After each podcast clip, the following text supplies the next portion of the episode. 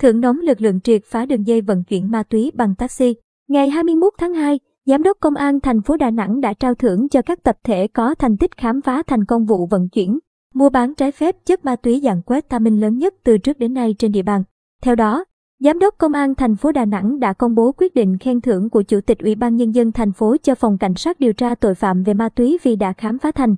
công vụ vận chuyển, mua bán trái phép chất ma túy dạng quét ta minh lớn nhất từ trước đến nay trên địa bàn. Cùng với quyết định khen thưởng, Ủy ban Nhân dân thành phố Đà Nẵng cũng thưởng nóng số tiền 20 triệu đồng cho các cán bộ chiến sĩ. Thiếu tướng Vũ Xuân Viên, Giám đốc Công an thành phố Đà Nẵng ghi nhận, biểu dương thành tích xuất sắc của các cán bộ chiến sĩ tham gia phá án. Theo tướng Viên, ngoài phương thức, thủ đoạn hết sức tinh vi của đối tượng phạm tội thì diễn biến phức tạp của dịch bệnh COVID-19 cũng ảnh hưởng rất lớn đến quá trình điều tra, khám phá và bắt giữ các đối tượng có liên quan. Việc bắt giữ đối tượng, thu giữ toàn bộ tăng vật là 3 kg ma túy tổng hợp Quetamin, được xem là lớn nhất từ trước đến nay trên địa bàn thành phố Đà Nẵng là chiến công thể hiện sự quyết tâm, nỗ lực vượt khó của cán bộ chiến sĩ trong trận chiến chống tội phạm ma túy và phòng chống dịch bệnh COVID-19. Như Tiền Phong đã đưa tin, vào tối ngày 19 tháng 2, tại ngã ba Trường Chinh, Lê Đại Hành thuộc địa bàn phường Hòa Phát, quận Cẩm Lệ, thành phố Đà Nẵng.